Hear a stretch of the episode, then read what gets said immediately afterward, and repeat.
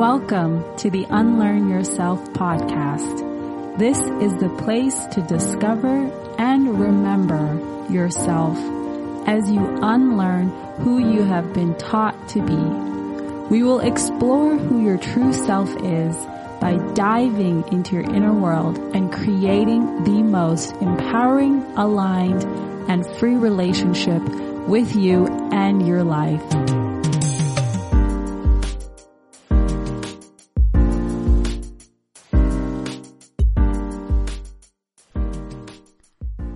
Could describe the woman that I am going to be talking to today in this episode in one word, it is pure magic. I absolutely loved connecting with Pilar.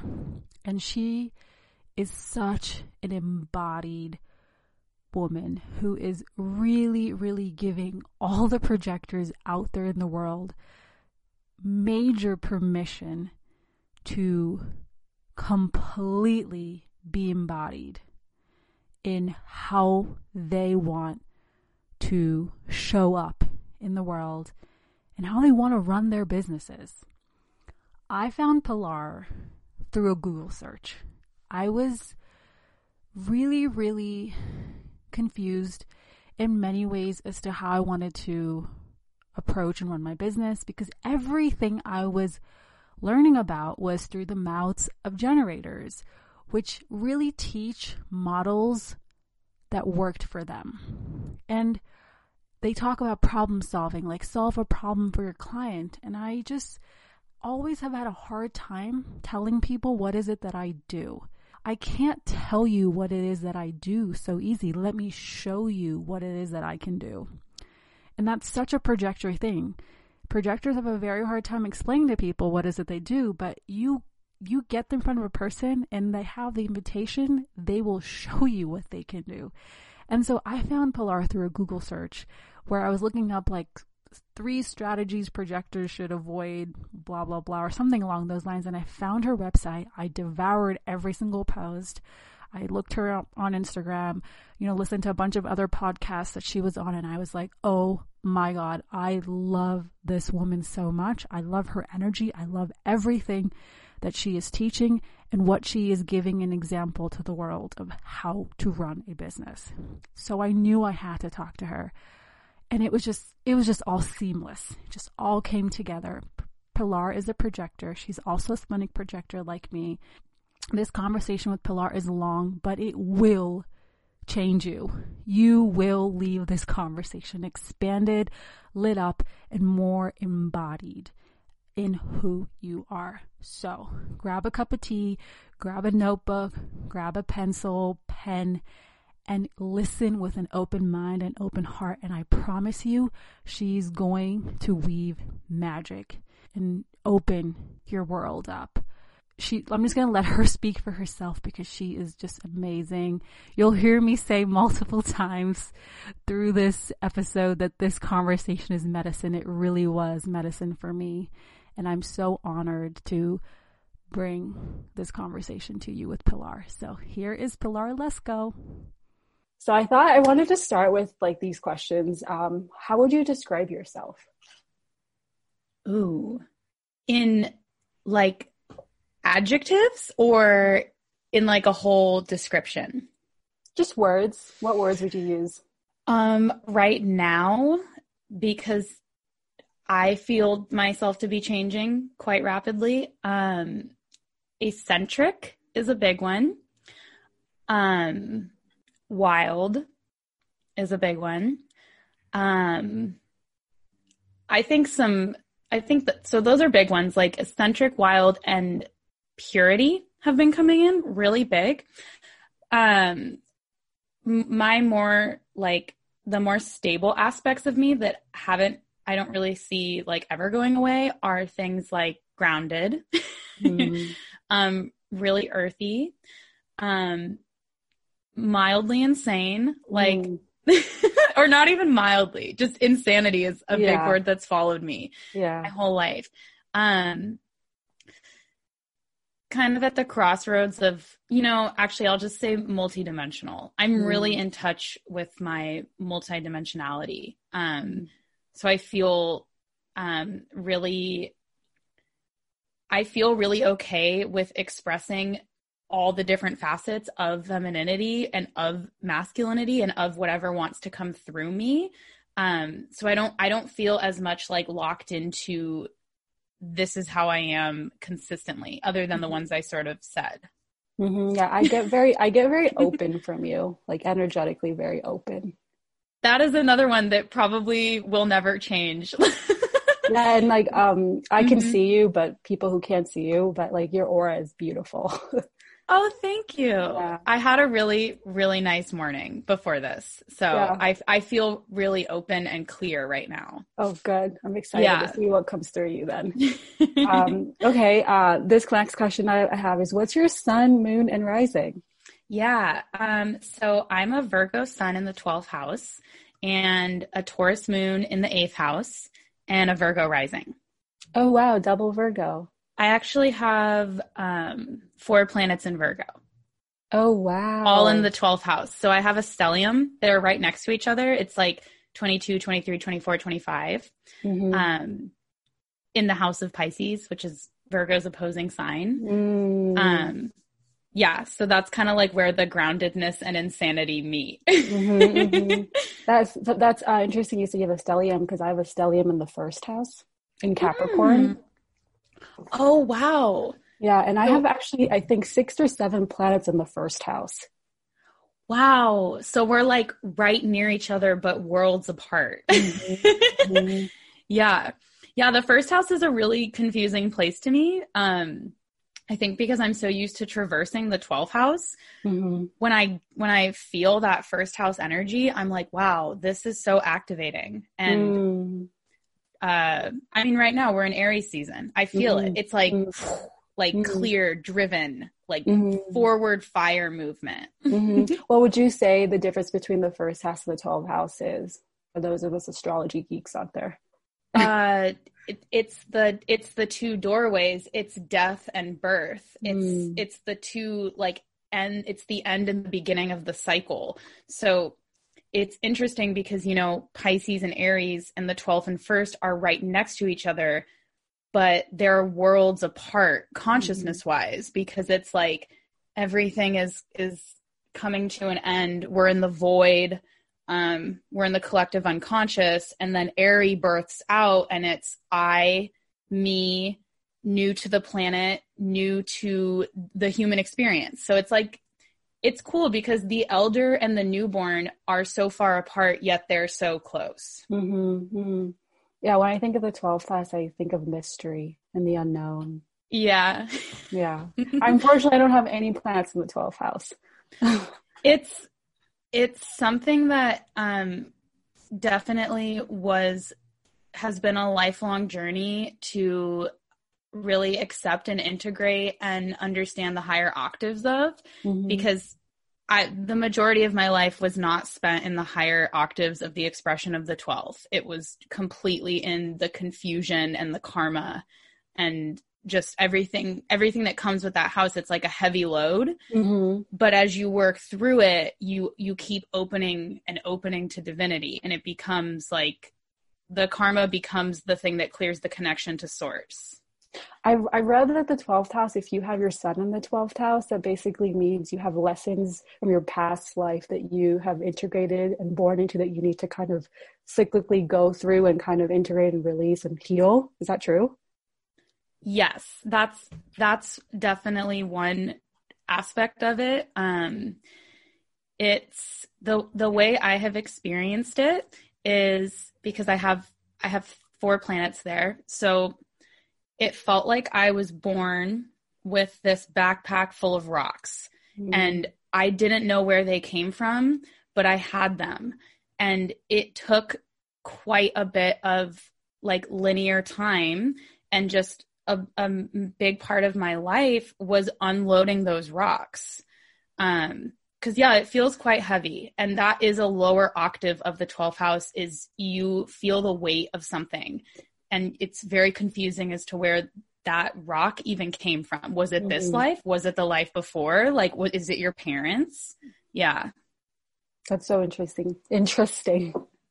Um, so the next question I have for you, I just kind of want to set the stage a bit, is we're projectors. You're a projector. I'm a projector. I think you're also a splenic projector as well, hmm right? Um, so what does being a projector mean to you? That's such a good question. Um, hmm. The word I always feel is magic.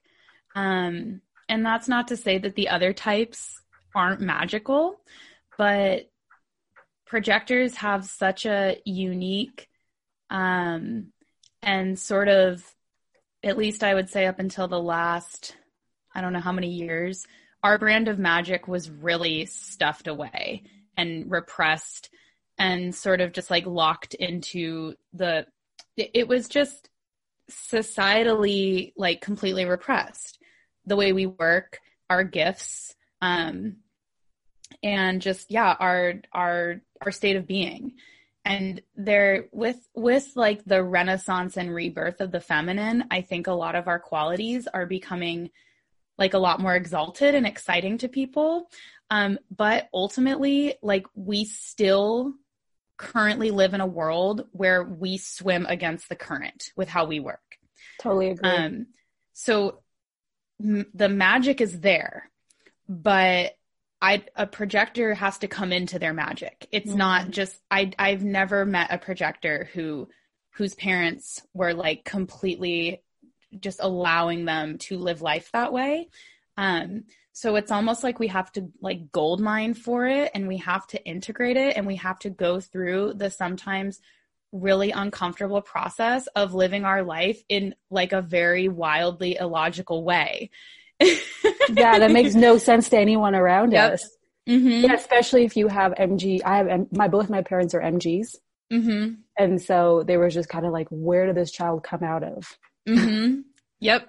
Yep. Yeah, and I- and then I, I- think I think if you, I don't know if you agree with this, but feeling misunderstood is a lot of our pain. oh yeah. Yeah. Misunderstood, um not seen, not recognized, Mm-hmm. um a lot of pushing and forcing, a lot, Yeah. Mm-hmm. Yeah. all of the above. What were you, what were you going to say? Oh, I don't remember. It Okay. went away. um, the thing that you said that I that stood out to me is uh, magic. Mhm. Could you describe how projectors can own their magic? I know you have um, a course on projector magic. Yeah. I'm pretty sure you probably go into depth with that, but I would kind of just for our listeners maybe talk a little bit about how a projector can own their magic and what it, what does that look like for a projector, or maybe even feel like. Yeah, that's a really good question. Um, let me see. So I'm wanting to answer more from the beginning of my journey with knowing I was a projector versus where I am now. When did you Um, find out you were a projector? Um, almost exactly seven years ago. Mm. So I was like 21 and I was in a women's circle and I was going through this experience where I was really, um, I guess at the time before I had realized that you could say I was awakening to my feminine. And I was in that process awakening to being a projector without realizing it and really struggling with recognizing how energetically I worked very different from most people and wondering where that would ever fit in societally. Mhm. And then a woman in the women's circle was like, "Oh, you're a projector." like just like totally laissez-faire about it. And then I went home researched human design. Um, it felt like it just sort of all downloaded back into me, like similar with Mhm. astrology. Um, yeah, so that was it's been a, a quite a bit of time with human design. Mhm. Um, and then to to circle back to the how does a projector start to do that? Mhm. So I would say one of the like first most important steps is so a lot of people they'll read and intake a lot of information and they will conceptually understand what it means to a project to be a projector. Mhm. However, what was really important for me is once I sort of understood the energy type, I actually started playing with my reality. Mm. So I changed my work schedule. I asked to start working from home. I started taking a full self care day. I started spending night uh, nighttime alone. I started saying no to social gatherings when I didn't want to go. I started experimenting with waiting for the invitation and I literally just I mean human design is called the experiment. I I just started experimenting and then I would have like actual embodied feelings of oh, that's how that feels. Mm-hmm. And that's how an invitation feels. And I'm feeling my energy come back to me and this feels really good. So a lot of people I notice will read about how a projector should be existing, compare it to their life, and be like, what do I do? like, yeah, how do I fit this in? Yeah, and it's not it's not a light switch. All of a sudden you're in the projector reality. It's steps and it's rearranging what you have the ability to rearrange. On getting those like embodied feelings of wow, this feels so much better gaining the courage to then start recreating your reality even more. And it just mm-hmm. becomes a process. And eventually, you find yourself so anchored in how you work and what feels good to you that mm-hmm. you're completely okay with your reality looking wildly different than everyone else's. And you don't feel any guilt or shame or unworthiness around it. Mm-hmm. So, yeah, those little steps. Do you feel like it's a big piece of? Um, I think it's a initiation of self acceptance. Oh, huge! Right, and like a homecoming, totally. a homecoming to kind of just like lay it out there in front of you and just be like, I work differently, I feel differently, my energy interacts differently, and learning to kind of not apologize for that anymore or to somehow undermine it or dismiss it I yes. know, I know for me, that was my biggest challenge because I see myself my whole entire life. I've been such a go, go, go action oriented person, very my masculine.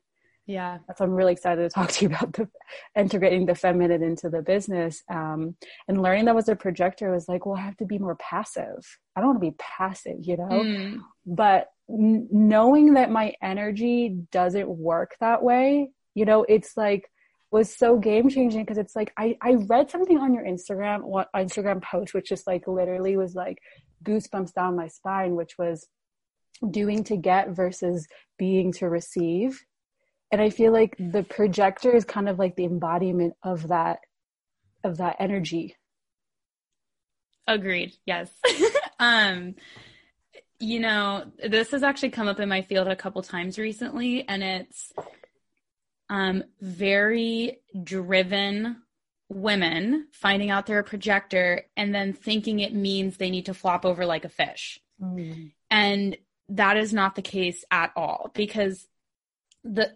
pro- the projector energy type is not an archetype. It's not like sensitive, passive, shy. Like that's not what it is. It's the mechanics of how your energetic body works. Mm. So you don't have to turn the dial down on being driven. Where you need to make shifts is actually the energetics of your reality. So let's say that you have a project um, that you want to get out into the world, or you actually, this is a better example. You have the desire to um, be invited on podcasts. And a driven person would probably bust out an email, send it to like 50 podcasts and be like, boom, boom, boom, boom, boom. And, and for projectors, what needs to happen first is tuning into the energetics and the mechanics of the energetics. So it's not even that you can't reach out, but it's that what is the frequency with what you're reaching out mm. with? And what can you alter in your frequency to open up yourself to actually like magnetizing and receiving those podcast invitations sometimes without even needing to send the email. So how, but so how do we do that? um oh man, how do I want to answer this? Um so like with the podcast example specifically? Yeah, because it's I, it's it's it's really it's a synchronicity that you say that because this week I was on a podcast Mm-hmm. I got I got interviewed on a podcast and I mm-hmm. didn't I did nothing. The email just popped up yep.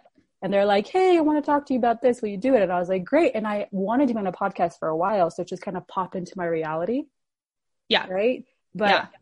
How do we actually go into that space of just, you know, something that I know I've heard you talk a lot about in a lot of your blog posts is the aura is what does the work for the projector. So keeping that aura squeaky clean. And do you yeah. think that plays a lot into like the energy, the energy with which we approach things? Yes. Yes. I'm most of my teachings are or most of what I bring through is sort of rooted in working with frequency and working with yourself as a multidimensional being. So I, I'm wondering how I should answer this. I don't want to like go into the entire process, so let me see how I can paint broad strokes with this. Um, you can, and this is not just for projectors, like anyone can do this. You can start to play with, tune into, and code your energy field. Mm. So, for example, you want to be on podcasts rather than immediately reaching out and moving into like action, you start with the energetics. So there are there are a variety of ways you can do this. I've noticed that it tends to work differently for people based on their variables. So people who are very right oriented really prefer to sometimes get into deep meditative states without moving their body. I have a left oriented body, so I actually like to do moving meditations and then play with my energy field. But um, let's see, how should I describe this?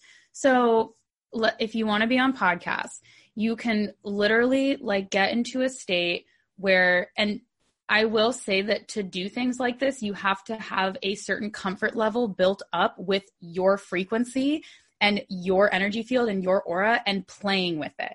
And it, this isn't like a mental step by step process. This is like a, you are in your body, you're opening yourself up to your field, and then you're literally like playing around and coding. Mm-hmm. So let's say you wanted to be on a podcast. Well, what is the frequency with which you want to bring into those podcasts? Like what are what's the desire there? Is it I want to shine light on this? Is it I really want to talk about this or is it just like I want my field to be opened up to more people. Mm. So you mm. can start feeling into what that would feel like. And then at the same time or in the same process, you could be feeling into those podcasts that you do want to come into your field. And it doesn't have to be specific.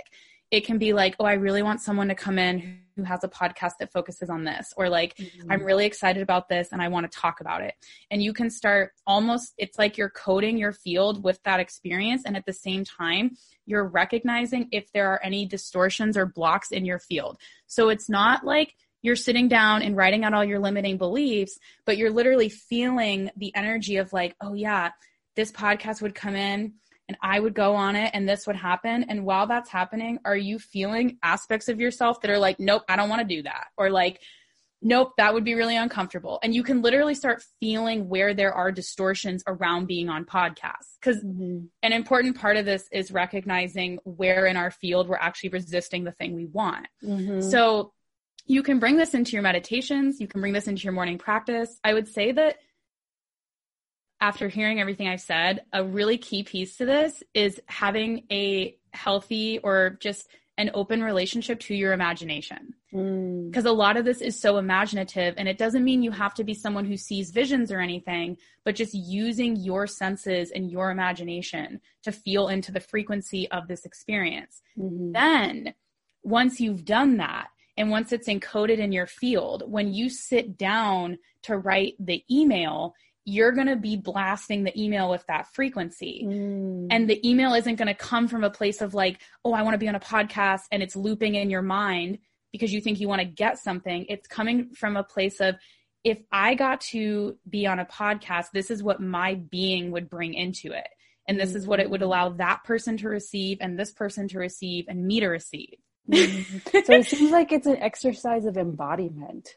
Oh yeah. Right? All all of this is embodiment. It's not floating up and leaving your body and and like bypassing what's going on in your body. It's actually starting with the body and mm-hmm. then moving out from there. Right. And like kind of downloading that frequency into the body and seeing where the blocks and distortions are. And would you say that's like our shadow self coming in or like the stories we have that kind of step up and say, okay, look at me. This is what's actually getting in the way and working on moving through that. Yeah, it literally could be any of those. It could be um, your ego freaking out, like, nope, that means we're going to have to be seen and we don't like that. It could be fears. It could Mm. be things in your shadow. It, it could be any of that. But Mhm. um, the way I work with people, at least over the last, let's say, six to nine months, is that I'm really trying to help people anchor their consciousness into a dimension where we don't need to be constantly fixing and healing ourselves because Mm. most people in my field, myself included, have been on that train for like the last decade. Like, yeah.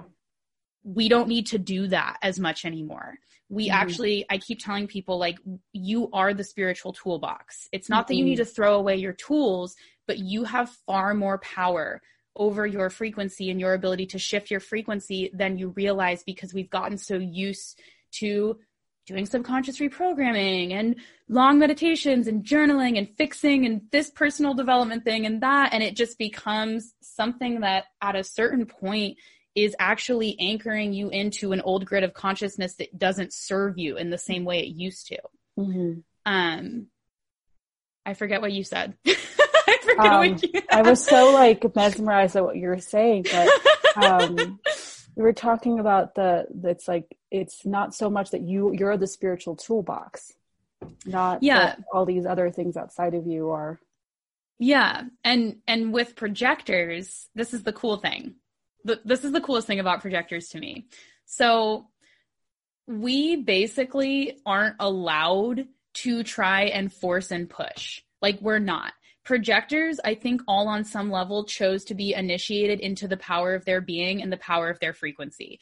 Because until we learn that, it's always going to feel um, inorganic when we're going for things or trying to create things. It's it's like we we all wanted to learn about that. Um, so project it, and it's interesting because when you look at what's happening in the collective, literally everyone is being forced to learn about that right now in some way. Mm-hmm, mm-hmm. So it's, it, I mean, you look at the human design prophecy and how more and more projectors are going to be here by 2020 and then by 2027. I think we have a really specific role to play around the power of being and around the power of frequency. And you could even just say around the power of the feminine Mm-hmm, um, mm-hmm, and then how she works with the masculine. mm-hmm. Um, but yeah, it's it's funny because with this podcast, um, I hadn't really like put it out into the field for a while that I'd wanted to be on a podcast again, and then a couple weeks ago, I was like, and this this is just an example of like how quickly things can happen.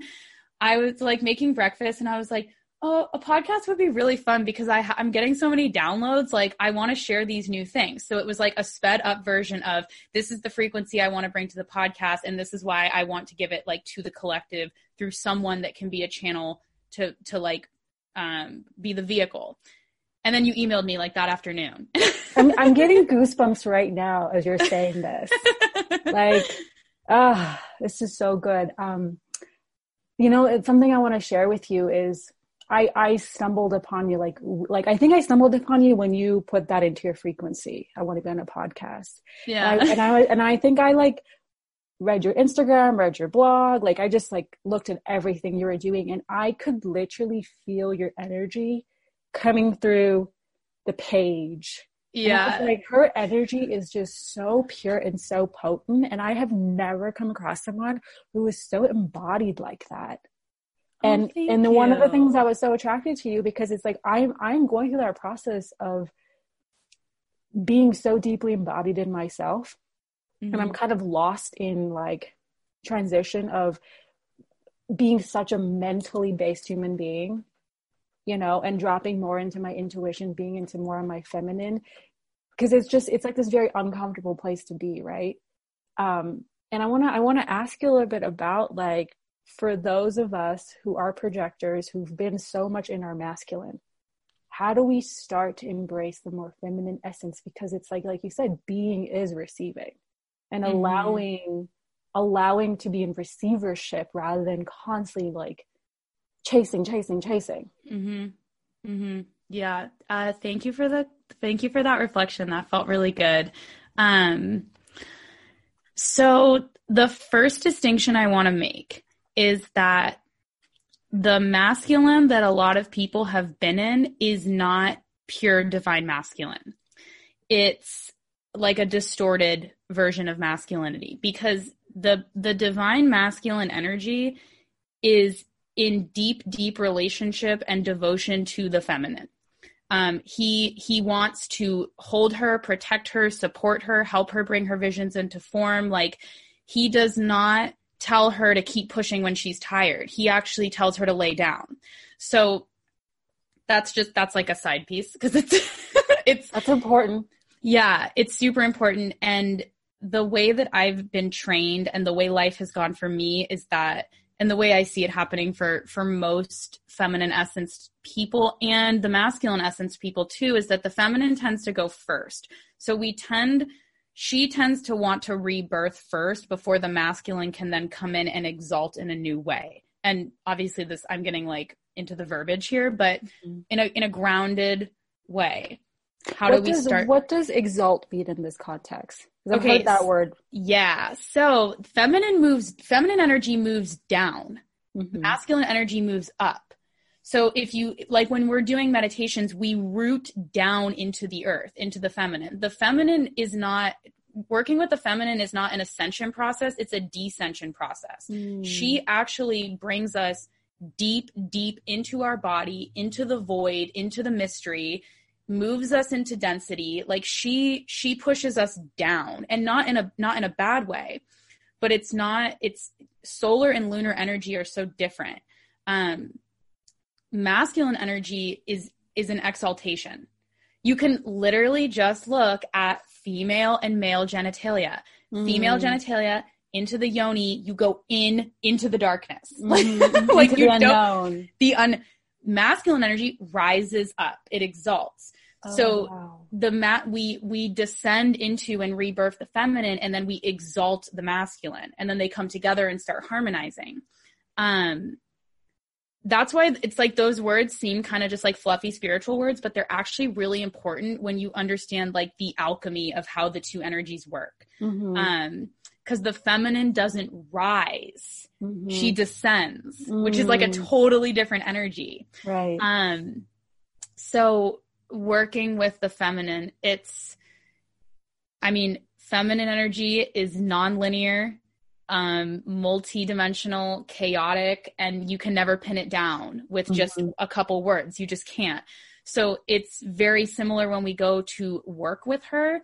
It's not a step by step process that we do. It's rather sort of this like spiraling journey that we get taken on. Mm-hmm. So let's see, where do I want to start with this? There are so many starting points, and I think it really depends on your journey. So, some women will start connecting like to their yoni, and that mm. will open them to the feminine.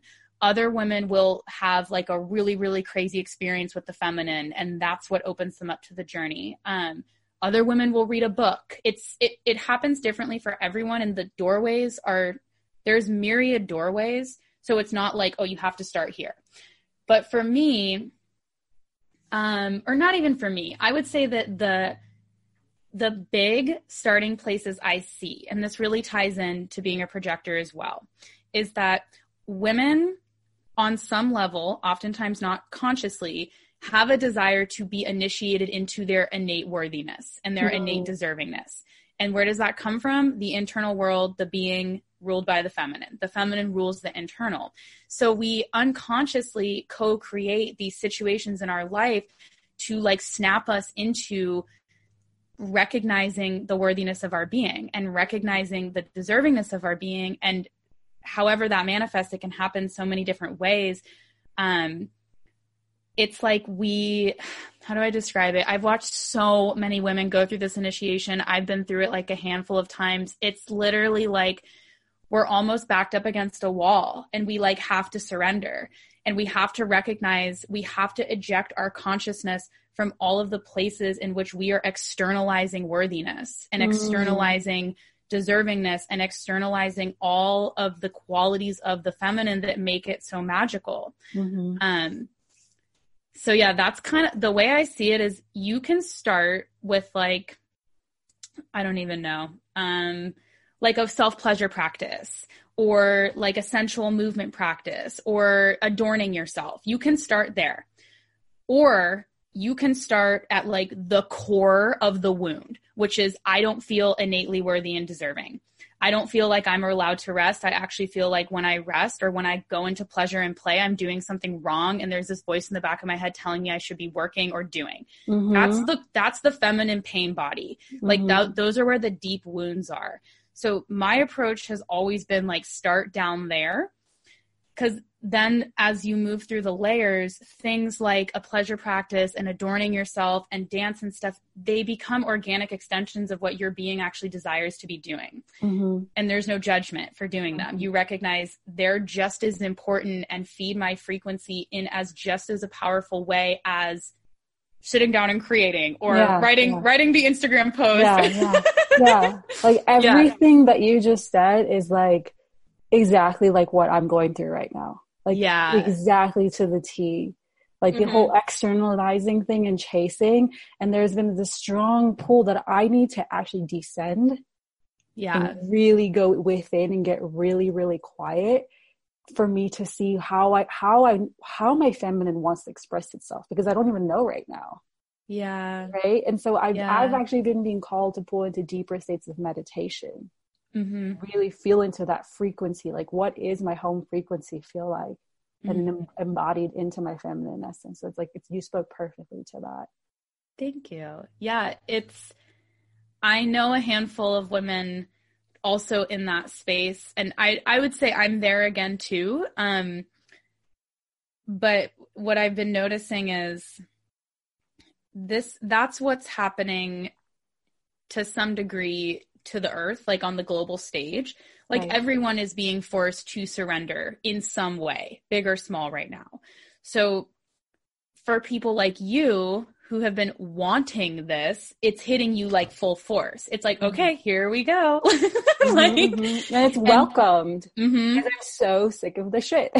exactly. And it's the perfect, like, this is just one window into what's going on, but it's the we all co-created this experience to remember who we are and to get in touch with our being and to journey into the underworld in some way mm-hmm. at all levels of consciousness that's happening mm-hmm. um yeah so for people on like a path like yours it's it's just um it's go time. mm-hmm. It really is. But it's not action go time, it's being go time.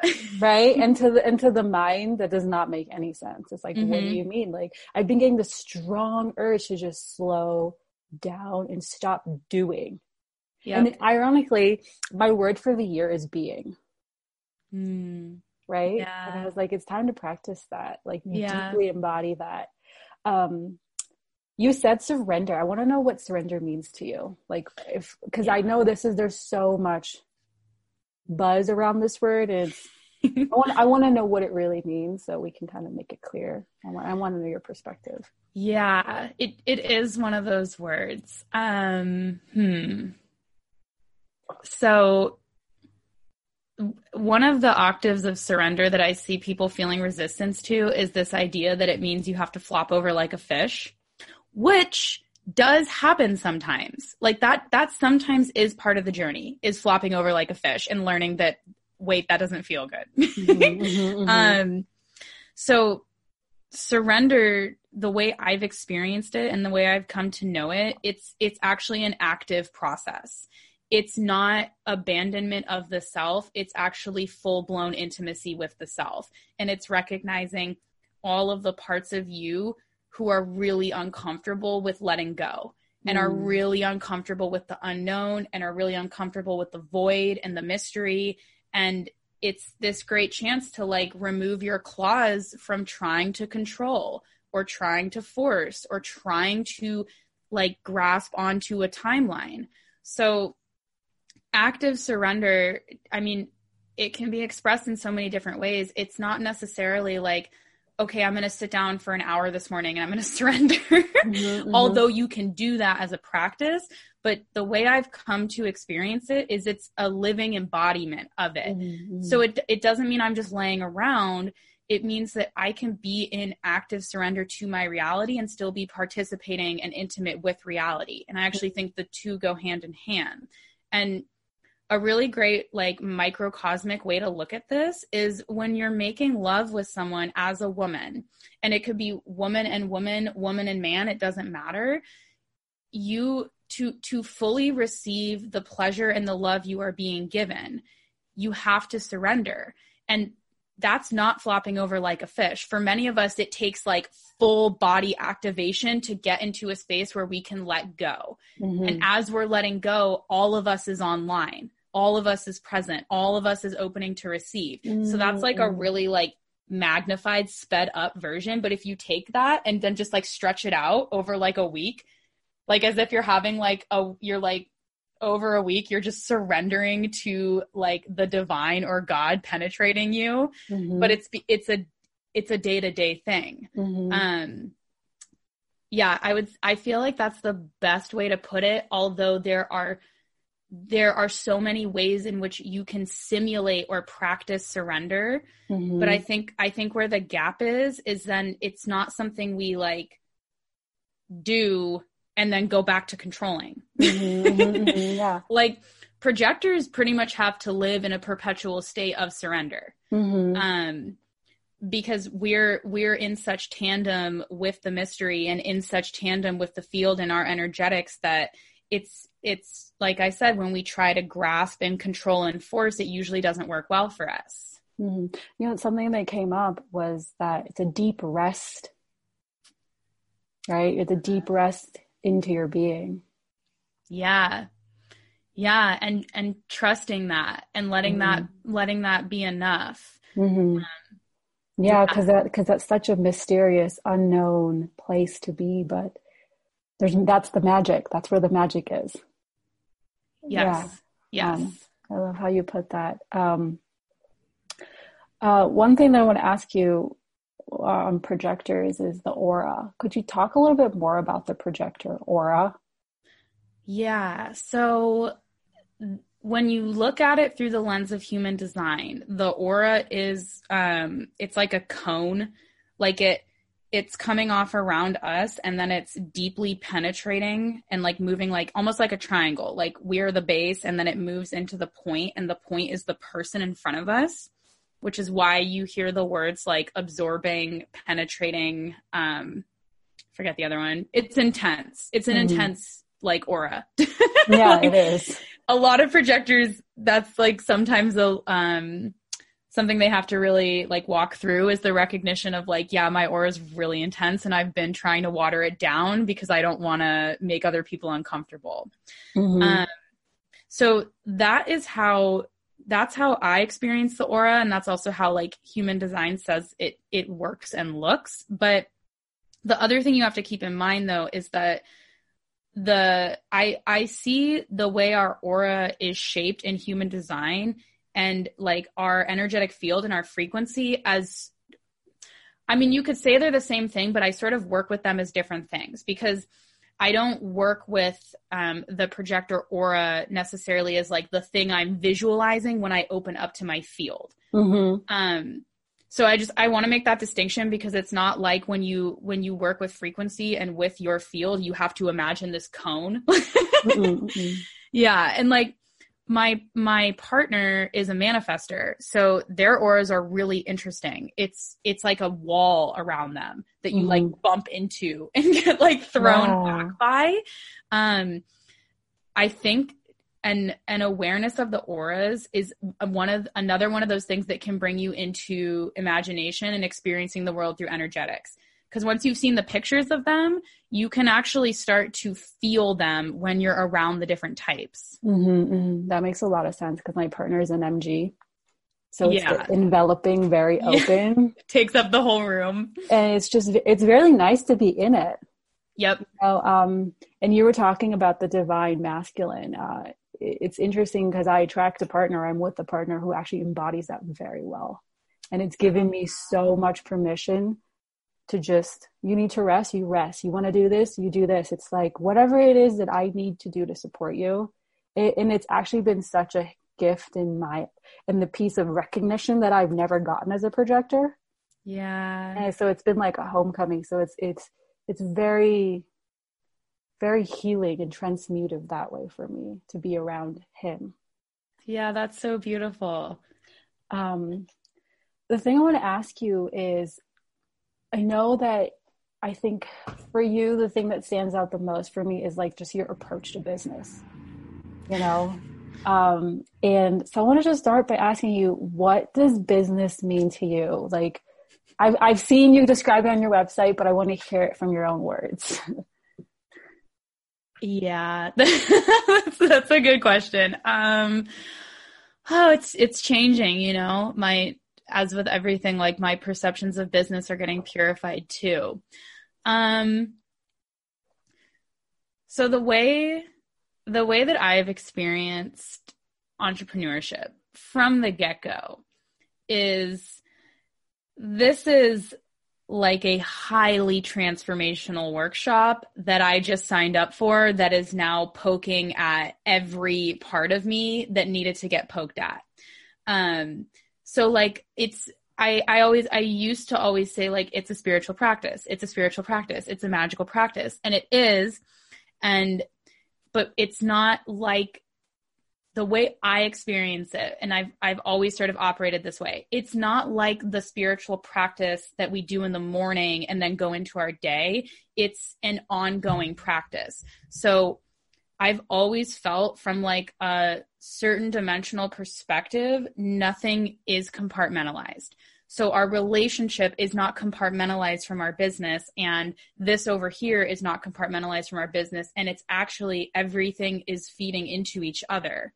So I sort of recognized that from the get go, and I had had really good experience with um, sort of like catalyzing containers by being with my partner. My mm business reminded me of like signing on to have another partner that was mm constantly mirroring me. And mm, like, that's beautiful. Yeah. And I was like, holy shit, this is like not the, this is not how people describe it. no, no. Um, and as time goes on it's like it it doesn't all it it's not always this rigorous thing that's triggering you or that's making you uncomfortable it becomes um like a living i mean depending on the type of entrepreneurship you do my belief is that ultimately what we're doing is investing into each other's frequencies and mm-hmm. what we're doing on the front end and what we offer is just sort of the magnification of our being and so as you move through the different phases of business, it's almost like you get to this place where whatever aspect of evolution you're at or wherever you are in like your embodiment journey like that is your business and to try to to try to like let's say if your consciousness is here to try to like keep your business back here doesn't work mm-hmm. um your business has to keep evolving with you mm-hmm. so business to me is just the doorway into yourself. Mm. always, like always 100%. And it's interesting because this is changing, but it's still in the entrepreneurship matrix. There is still such an emphasis on the front end mm-hmm. of business marketing, copy, like um, your offerings, like all these things. And it's, mm-hmm. I love those aspects of business. But what I have noticed time and time again is that when I work with people, if we work more from the perspective of their frequency, their being, their inner archetypal energies, all of these things that make up who they are, they start to get to a place where they know they don't need to give their power away when it comes to how they should run their business because they are so connected to their channel and their creation cycles that there's not even like a question in their mind if they should create this and how it should look. Mm-hmm, mm-hmm. It's like you start to get your power back and you start to recognize that you can literally do whatever you want in business as long as all of your energy is behind it. mm-hmm. it's, so it's kind of like a birthing process in a way. Yes. And yeah. and your business births you. That's mm-hmm. the thing. Like we birth our businesses and then they they birth us at the same time. Mm. Same with everything we create. We birth a creation, the creation births us. Like we are we are constantly being um purified by our own businesses. And then reborn. Yeah. Um, yeah. what's one way that we can start to, as projectors in business, projectors who have businesses, what's one way that we could start to really deeply rest in that more energetic frequency state of going through the birthing process versus being like, oh, what do people need from me? Like, what's hot to talk about? Like, what does the marketing yeah. like? Like, you get what I mean? Yes. Yeah. Um. So it's there's definitely there's there's different phases of business and the answer would probably tend to shift depending on the phase. But if i were to just like paint broad strokes something i had to do early on pretty consistently was completely turn down the dials on what people were telling me to do.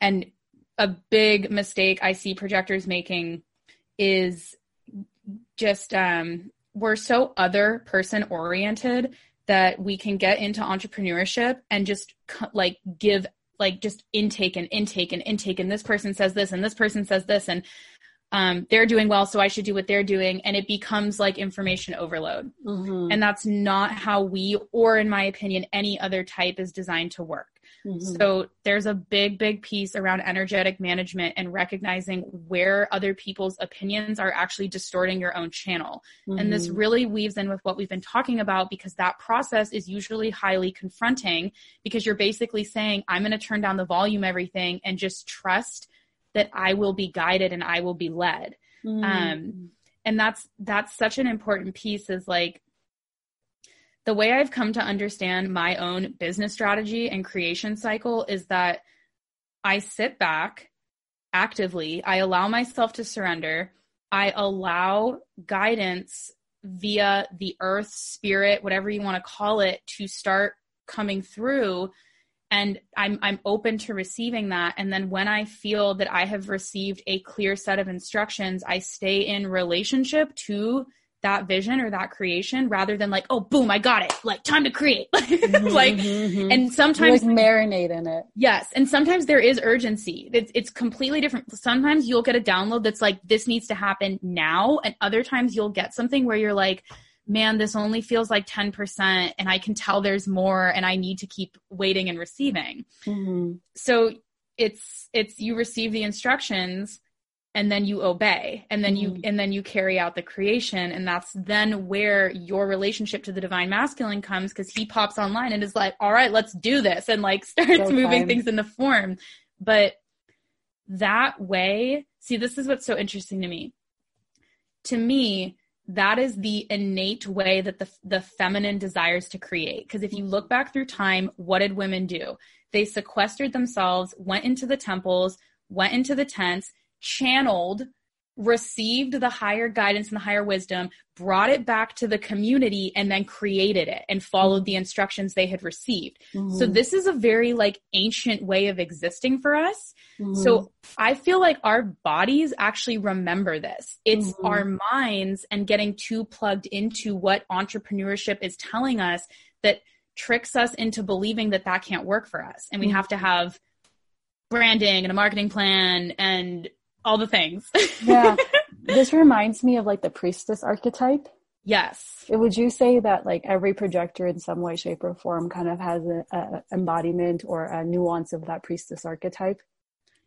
First, uh, yes. I mean, the, the way I see feminine archetypes is that we have they're all inside of us. They're mm-hmm. all inside of us. Yes, I know a lot. I have a lot of projector sisters who are definitely like 100% in their priestess energy. But then I have some who are like the oracle, mm. like they channel and then they bring it through.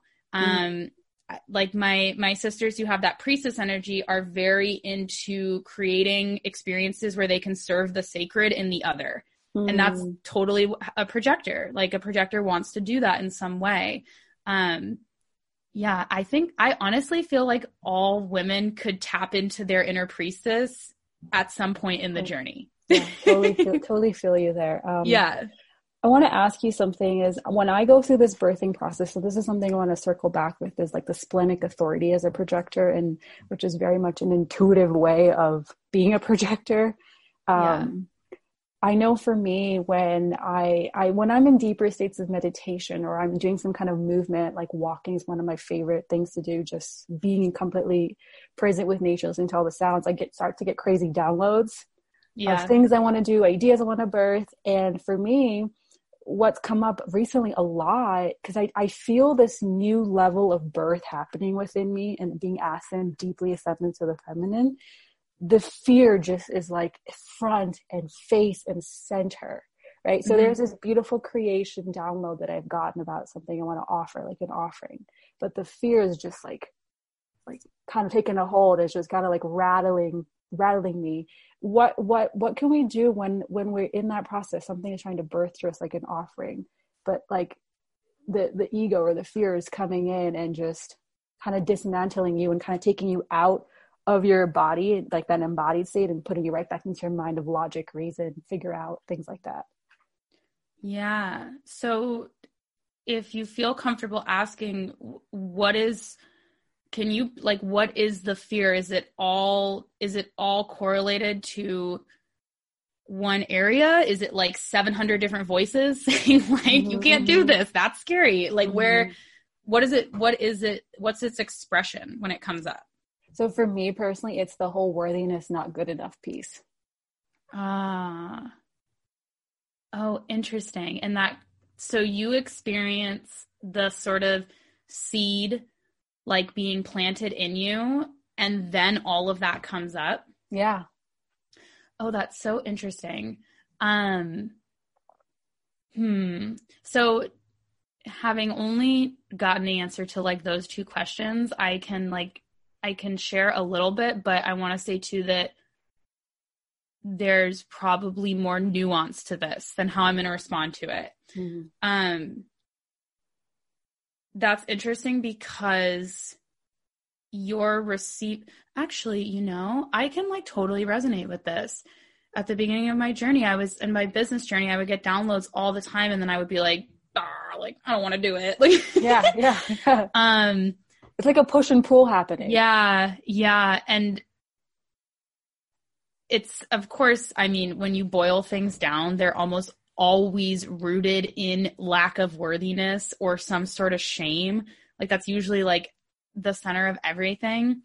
Um, so the first thing I would I would feel into is because this is a really important distinction to make is this fear like deep rooted in your being and something that you actually need to like get in there and like face off with or work with? Or is this just coming up as you're getting these downloads in the field to be cleared? And does it actually not carry a lot of density in your system? Because there's different levels of fear. There's like fear where you literally feel paralyzed and you're having like a trauma response. And then there's fear like that's like my ego who's scared and wants to feel safe and all i need to do is have like a dialogue with that and help it to feel safe again mm-hmm. um so there's like actually feeling into the fear and then there's just um there's working with the exact initiation you're going through now because when you can really start to anchor in that your being is ultimately and infinitely worthy, your creations, and this this is a really hard thing to do. Your creations are no longer laced in am I worthy enough? Mm-hmm. Are people going to like this? Mm-hmm. Is this okay? Yeah, that doing to get. Yes, your creations are just a natural offering of your being, but your being isn't like, oh like i i hope this works. I hope people like this. Like yes those voices come in. That's super common.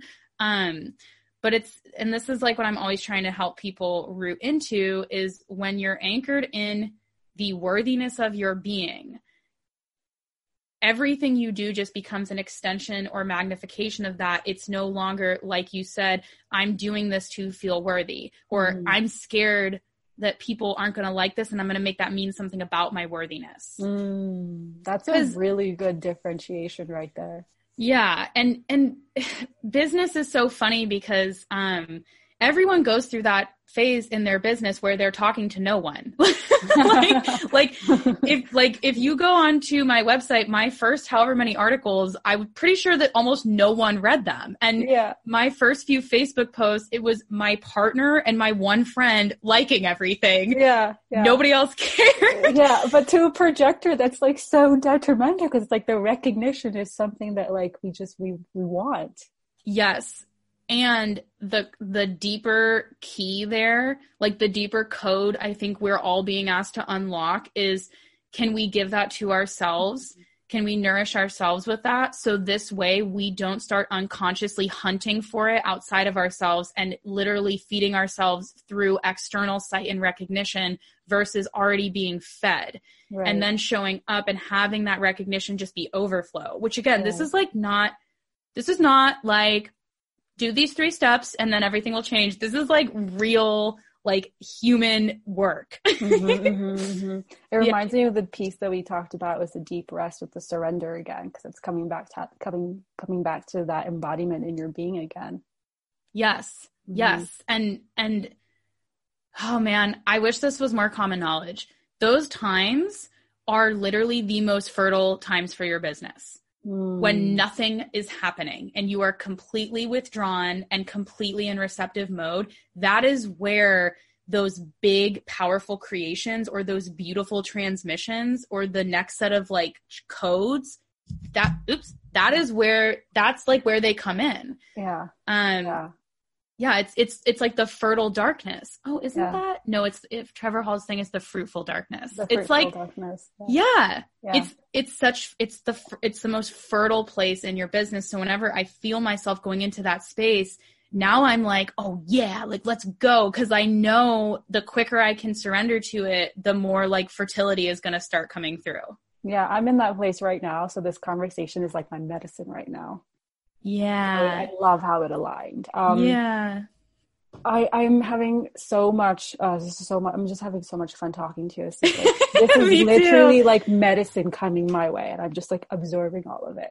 oh I wanna- thank you I want to talk a bit a little bit about intuition because I know you have splenic authority and I have splenic authority and could you speak a little bit about that and how our intuition kind of um, our relationship with our in- intuition in, in that regard?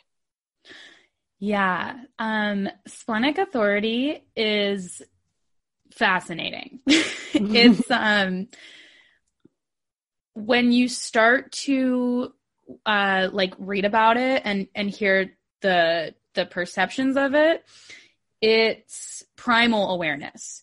So it according to human design, it mutated into form to help people survive. So this is why splenic people, like I always say when you're traveling, you want to have one splenic person there because they can they can like really quickly be like, we're not safe.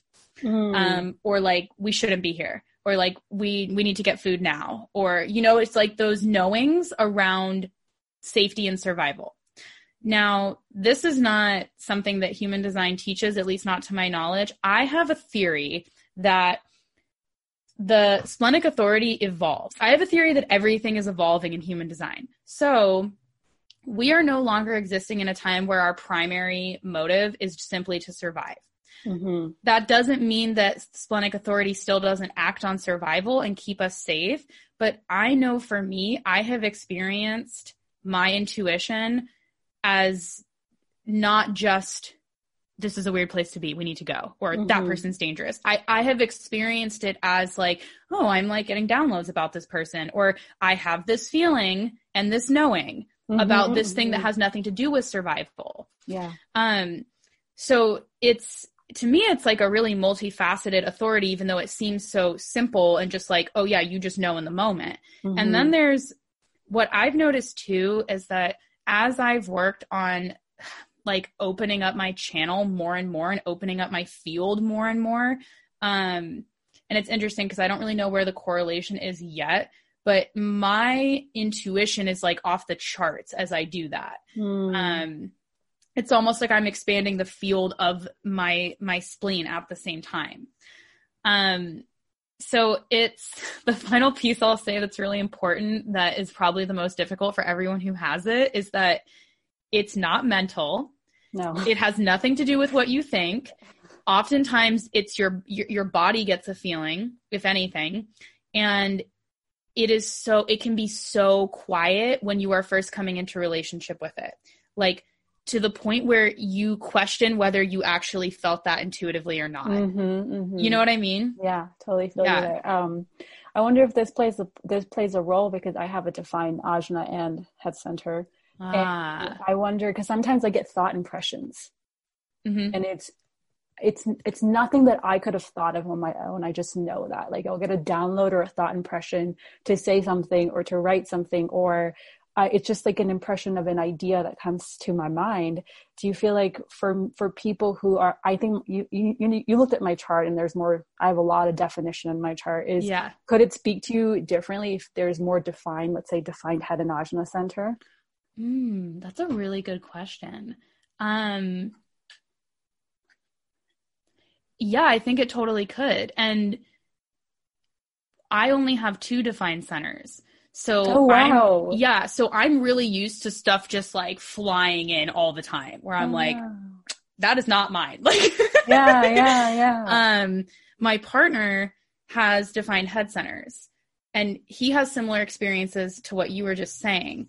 Um, yes, I, I totally agree with you. I've, I haven't, I haven't actually like contemplated that, but we, we both know it's not, they're all working together. It's like a symphony. All of your centers are creating this like symbiotic relationship. Um, so it would not be surprising to me if your your head centers and the things you like to think about are like deeply connected to intuitive hits you get and they're sort of like working in tandem because Mhm. i'll get i will sometimes like i mean you probably know this from studying human design. I will find myself thinking about or channeling things where i'm like this is not important. Like this is like this is a waste of my energy and like I don't really know why this is coming through and I have to like actively be like no. yeah, yeah, yeah. yeah. I feel you there. Um, um, it's interesting you say that because th- through this whole conversation, like my goosebumps have been just off the radar, hmm and like the tingles and the sensations, and like because I've everything that you're saying is just like medicine, and I know that's for me. Like my intuition is like yes, yes, yes, like take it in, take it in, take it in, like you're on the right path. So Yeah. I've, I've learned the body sensations, right? Yes. And, some, and like when I'm around somebody and I get this like rep- a kind of repulsed feeling a little bit, Yeah. uh, I know to. I just kind of like walk away from this person. And and Yep. usually like when someone's energy is very pure like yours is, it like just shoots across the screen for me and I'm like, I need to talk to that person. I don't know why I just need to talk to that person. yeah. And, and there's very few people who have that level of like purity in their energy field where you feel so open and welcomed in it like you do and I and that's why I felt so inclined to reach out to you. Oh, Um, thank and so it, it, I'm I'm learning what that what that openness feels like from just being in your presence right now. Thank you so much. Yeah, you're welcome. you're like you're reflecting back to me a lot of like things I've been sort of trying to activate. Yeah, Um, so it it feels really good to have a really intuitive person be like, "Yeah, I feel this from you." yeah, Um, yeah, But yes, I I completely I I know exactly what you're talking about, and I think that um, the more we it's it's like the thing with working with your frequency and expanding your like energetic field and just all of these different things is that you can open to light so much more and darkness. It's it, the expansion is always happening in both directions. So the people that feel that make us contract, it goes from like mm, that person feels weird to like I need to leave this room now. Mhm, mhm, mhm. yeah, yeah. yeah. Yep. And then and the other the other flip side is you just want to bathe in the other person's energy because I think Yes. there, I think for me you're such a reflection of where I'm ascending to, kind of growing in my transformation process. So it's like a huge permission slip for me. Yay. Um, Thank you. You're welcome. That's so exciting. I know. um, I, the, I guess the the final piece I want to touch base on today with you is money. Um, yeah. and this is something that I've been contemplating a lot about my relationship with money. It's always been one that's been stressful and challenging and contracting and just not fun. And I know you said that money is medicine. Can you talk? Can, I was like, what the heck did she mean by that? yeah. Um, let's see. So I think that I think that before I even started getting my own downloads around it, a couple teachers of mine were would say like, "Oh, money medicine," and like um, had their own sort of perceptions of it. And before I those people became my teachers, I remember coming across the words, the two words together, and being like, "Yes, something in me is like in deep resonance with that." Then when my money journey really started to kick into high gear, I started getting all of these downloads in regards to money and the earth and money as like a earthly medicine that we all chose to interact with. So I like the term or the the like code money medicine because working with medicines um whether that's plant medicine or um I mean literally anything you work with that um takes you through a journey mm-hmm. like anything. It could be like a guided shamanic journey, whatever you want to call it. Not, but not like Tylenol. um, or working with herbs, like all these different things. They, like working with medicine is really uncomfortable most of the time, or at least aspects of it are. And you're basically opening yourself up to see all of the parts of you that need to be purified, or all of the parts of you um, that are not vibrating at the frequency of the medicine, whatever you want to call it. So I started recognizing how if I started to look at money as like a psychedelic or a plant medicine, how I had been tripping on it my entire life. Yeah. And mm-hmm. I think that's true for everyone. We yeah, start tripping on money. Yeah. And it's, yeah. we're, we're inducted into it by society and our parents. Unless you happen to have parents who have this like crystal clear relationship to it and they bring you into that. But again, don't know anyone who's had that experience. Mm-hmm. So when I started orienting myself towards money as a medicine or a spirit, it, all of a sudden money work became a lot more enticing and a lot more exciting because I recognized this is something that has been initiating me my entire life and I've just been running away from it. Mm-hmm. Similar to when you work with a medicine, it's like here's here's where you are unconscious here's where you have like a big shadow here's where you are not facing yourself and that's always what money has been doing for me mm-hmm. i also mm-hmm. have um if anyone is familiar my pluto is in the second house in scorpio mm-hmm. so like i have some big plutonian karma around money so money wow. has been a huge theme in my life correlated to power pain like wounding unconsciousness, neuroses, like all of the Pluto things when you're when you're avoiding Pluto. Mm-hmm. So that all started coming through. And then I, I, was getting like crazy downloads around how the the earth um if you look at the way the earth circulates and transmutes energy, it's exactly how we would be using money or energy if we were in unity consciousness, which we're not. Mm-hmm. Um, and so I just started to really see like and let me let me back up this is all rooted in me not resonating with money just being neutral energy or just good green energy mm-hmm, like mm-hmm, mm-hmm. i know that works for some people that did not work for me because mm-hmm. i had such a deep unconscious reservoir of pain around money that to just slap the it's just neutral energy band-aid wow. over it it nothing was changing. Right. I was like, oh, it's just neutral energy, and also like I feel crazy, and like yeah, it's like making yeah. me act crazy. So the whole medicine piece and the spirit piece is what allowed me to start working with it as something that does expose your darkness to you and does mm-hmm. expose your unconscious aspects to you. So when did money medicine come through? Last spring, I got like the this whole course or initiation like downloaded through me that was money medicine. And it's funny because money is one of those things similar to business where I'm like, I'm like, are I'm like, spirit, like, are you sure? I don't think this is what I'm supposed to be doing. And every time it's like, yes, yeah. like, yeah. yes. Yeah. And I'm like, shouldn't I be like, like an herbalist still? And it's like, mm-hmm, mm-hmm, no. Mm-hmm. Um, I'm glad you're doing it. thank you. I, I love working with with people and with money and it, it's so rich um and it's interesting too because you know our relationship to money as a collective is getting purified right now. So I keep I've been telling the students in Projector Magic, I'm like, you don't need to go dig for your money shit. All you literally have to do is just sit and be with what's happening with the coronavirus and feel all of the parts of you that are in lack, scarcity, and fear around finances. Mm. These are all the parts of you that are still like hooked into the old matrix around how money works mm-hmm. and how mm-hmm. money is the thing that gives you safety and security. Mm-hmm. Or your worthiness. Yes. Yeah, like for me, um, my my the, the thing that's been coming up a lot with the fears around money is this worthiness piece is huge for me right now. Um, because for me, I see money as like a judge, a judge oh. of me. Because oh. I don't know if I don't know if, if oh. this this this makes any sense, but I had my Venus in my second house. Okay right? And my and yeah. my sun's my I'm an Aquarius, so my sun's sign is also my second house, which is supposed to be apparently good. Oh, okay. So you're very you have a lot of like consistent money stuff around you. Oh, all the time. Yeah, and it's all related to worthiness. It's like this feeling yeah. of needing it, needing to be worthy for it is this constant theme in my life.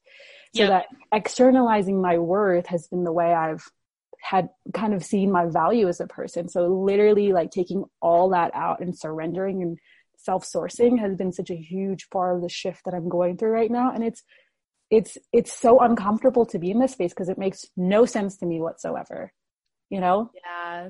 And so I'm that, always so curious what people's relationship with money is really like because like I've never heard the perspective you have. Yeah. I, I I tend to make things weird. like I take like mundane things and just make them like really crazy. Yeah. Um but to reflect back to you like that energetic of I it to me it always feels and I've oh man, I you this has been a huge one for me. I need to be good for God. Like mm-hmm. I need to be mm-hmm. good so, for for God. Insert here. I need to be worthy for money. Um I need to be worthy for clients. I need to be worthy for my partner. Like I need to be good enough for that thing.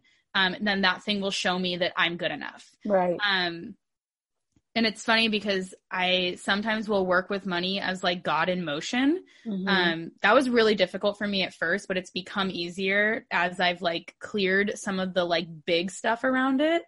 Um, but money is if if you can start to rework the relationship to money as insert here teacher ally um like medicine man or woman shaman whatever you want to put in there you start to recognize that it's money is not um money is not judging you money money is not not judging you at all yeah. um money in my experience if you look at it as like alive wants to work with you. Like really really desperately wants to work with you. And sometimes i'll get these visions of like because so much money is tied up in well this is changing too but so much of the world's money is tied up in the hands of people who do not respect it or work with it as being alive Right. Um, and sometimes I'll get this vision of like money just like waiting for like us to come online in a way where it's like, yes, okay. And then it like runs through the door and like hops into our realities and is like, yes, I've been waiting to work with you. Like, thank yeah, you. Yeah. Um, so we're like a channel for it. Yeah. yeah. And, and also the, the biggest piece that you touched on is, and I don't think this is true for everyone, but I know for me, like very similar to you, I could not start consciously working with money until I had like ejected myself from the paradigm where money was the thing that made me feel worthy or safe or secure. And I, mm. I'm a very, I'm like a recovering extremist. So, so at the time I was still like a full blown extremist and I started doing these things called zero initiations where I would empty my bank account. Also, mind you, I was already extremely poor at the time and I was living on a farm and my partner and I had like $200 to our name. So I wasn't like emptying thousands of dollars. Yeah. But I would, I would empty my bank account and then I would just sit with the zero and see how mm. it felt and see what I was making it mean about me. And it's oh. funny because even once I started incoming from my business, it's like I still hadn't worked it all out. So I would make a chunk of money and then I would like unconsciously manifest a situation that would need that exact chunk of money. So there was a good like the first few months of my business where I would like make money, go to zero, make money, go to zero. And I just kept sitting with 0 Mm-hmm. And it got to a point where I was like, oh, this doesn't mean anything. like, Ah. like, and the, it took a while. That's again, that's not like a light switch. And I also, sometimes people will hear me say this and they're like, I'm going to do it. And I'm like, you don't, you don't have to do that. Mhm. You can, you can go into a meditative space and imagine just looking at your bank account with nothing in it. And then imagining and then feeling everything you're making that mean about yourself and Oh, all of the places your mind goes. Like for me, a big one was the fear of being homeless. Like Mm. I would get these visions of myself as like a schizophrenic homeless person. And that was like a deep root chakra fear of like, Wow. there is not money in my bank account. I will become a schizophrenic homeless person. Wow. Wow. yeah. So it like showed you what you what you needed to see. Oh yeah. And and like it's it's funny because with coronavirus, I'm like, huh, okay, so what happens if we lose all of our money? And, like all the money's gone and I'm like, yeah, it'll it'll just be like it was last time. Like it will go to zero. And then we're such powerful co-creators. It, this is the part that's really hard for people to wrap their heads around as it was for me. And it's that we are always supported. Maybe not financially, but I know when Chris and I had no money, we were growing food at the farm. We were living at a beautiful farm where we worked for our rent. We always had what we need, like what we needed. We were always supported, even if it didn't look like us having tons of money. Like Mhm. we were always, always supported. And this sort of weaves back into everything we've been talking about because when you rest in that place of surrender, you find out that actually, like you, there is support all around you all the time. Mhm. Um, but we're so, it's so scary to Mhm. relinquish all of the things that we have grasped onto as like pseudo support. Right. And then don't you also like open a gateway for that support to show itself? Yes. Yeah. Yes. It Yeah. yeah, it's so beautiful what happens. I've watched so many like clients and friends relax into that space and then start making more money. or Mhm, then mhm. a man comes in and wants to help them, a family member like it's yeah, it's we're just we're so we're so deeply supported um and that's a really nice concept but to actually start to like anchor that into your body, it completely changes the way you interact with life. Mhm, mhm.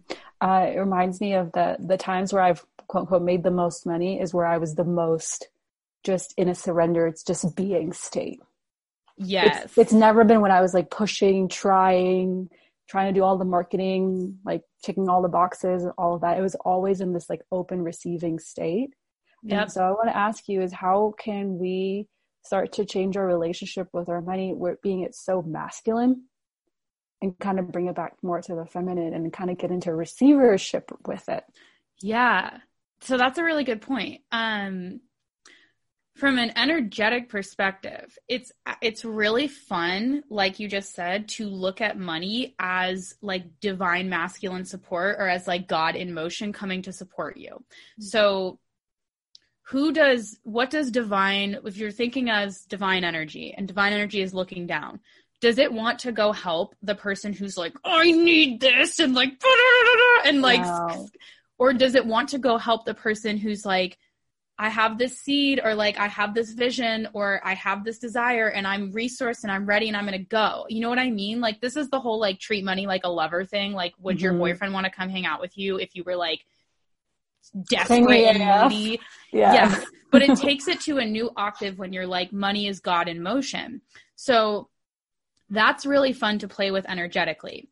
On like the 3d physical level a lot of spiritual magical sensitive people tend to avoid the reality of money so it's like Mm. oh, i'm just not going to look at it or like i don't know I what's don't going on need in my bank account yeah or Yeah. or i don't need it or like just, there's so many things we do because we don't want to like get our hands dirty with money and for me i found because i was one of those people who would like well i was pretty much i pretty much have every distorted aspect around money that you could have like i wasn't just one way i would do all the things Mhm. um, But one of the things I did was avoid. So for me to start creating sacred, intimate spaces for me to connect with my money in a really practical way, I feel is is putting in like the effort or the work to let that divine energy know like when you come to me, I respect you. Mm. And when you come to me like I I know where you're going. I know how much. I I know how like my bills get paid, my employees get paid, like all of these things that seem really mundane. I think because I think when we work with anything, it's through multiple dimensions and we can do all the energetic work. But if we haven't done the work in the physical to be good receivers and holders of money, mm-hmm. Then again, I don't think money is like super interested in us. Because it's like every time I come to you, you spend everything immediately on clothes. And like, like which can be done intentionally. That's just like an example of a lot of people will get and then just immediately circulate it all out because there's like a fear of holding or like a their like unconscious starts freaking out and is like this is too much and just starts pushing it all away mm-hmm. I, this is something that's interesting you the, what you what this reminds me of is that for me like whenever I get money, there's this like need to prove that I'm I'm worthy of it. Like that mm-hmm. immediately comes. It's like I've got to somehow prove that I'm worthy of the money that just came to me. Right. So I, I, spin in circles with that. And um, because of that, like for me, like it's it comes in, but it kind of like sits there and taunts me. Like it doesn't go out. There's nothing unexpected that comes in and like wants to leave. It'll just sit there and just like I'm like, but I'm not. I'm still not feeling worthy and like it's like and i love that exercise that you just you just shared is like just see all the stuff it's showing bringing up for you about how you feel about yourself which yes. i'm definitely going to try yes A- another thing that might be helpful to you is when the money comes in um I mean, for most of us, it's on a screen, so yeah, we're not actually holding it. A bunch of numbers. Yeah. So some people actually like more tactile people really benefit from like doing this with actual money. I used to do that. I would do meditations where I was like holding $20 bills. Um, but you you you take the money and you just like hold it in front of you whether it's on a screen or you're actually holding it and you imagine that as however you want to imagine it solar energy god's love um, like divine liquid whatever and you imagine it like pouring into your field and then you just imagine holding it in your field. So mm. a lot of us will work on receiving and we'll get really good with receiving, but we won't get good at holding. Mm. so so we're just like receive, push, receive, push. Um but you can do this exercise and you can just feel all of the ways in which you're either allowing yourself to like receive that like love or all of the parts of you who are like no this isn't okay. Like no this isn't okay. And i think it's how you would relate to it is different for everyone um but you could look at it as like this is god's love or um this is divine support or this is um like the spirit of money wanting to work with me more like however however you want to like look at it but just sitting with the number and holding yeah. it and then just seeing cuz the thing about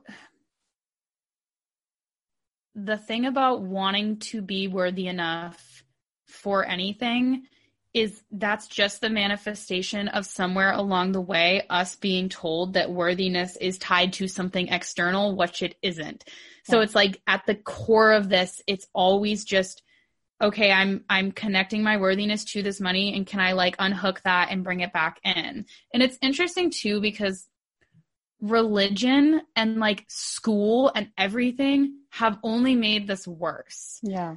Like I know I was pushed really hard to do well in school and it became yeah. a like I'm good enough if I get straight A's. Yeah, me too. Yeah. Me too.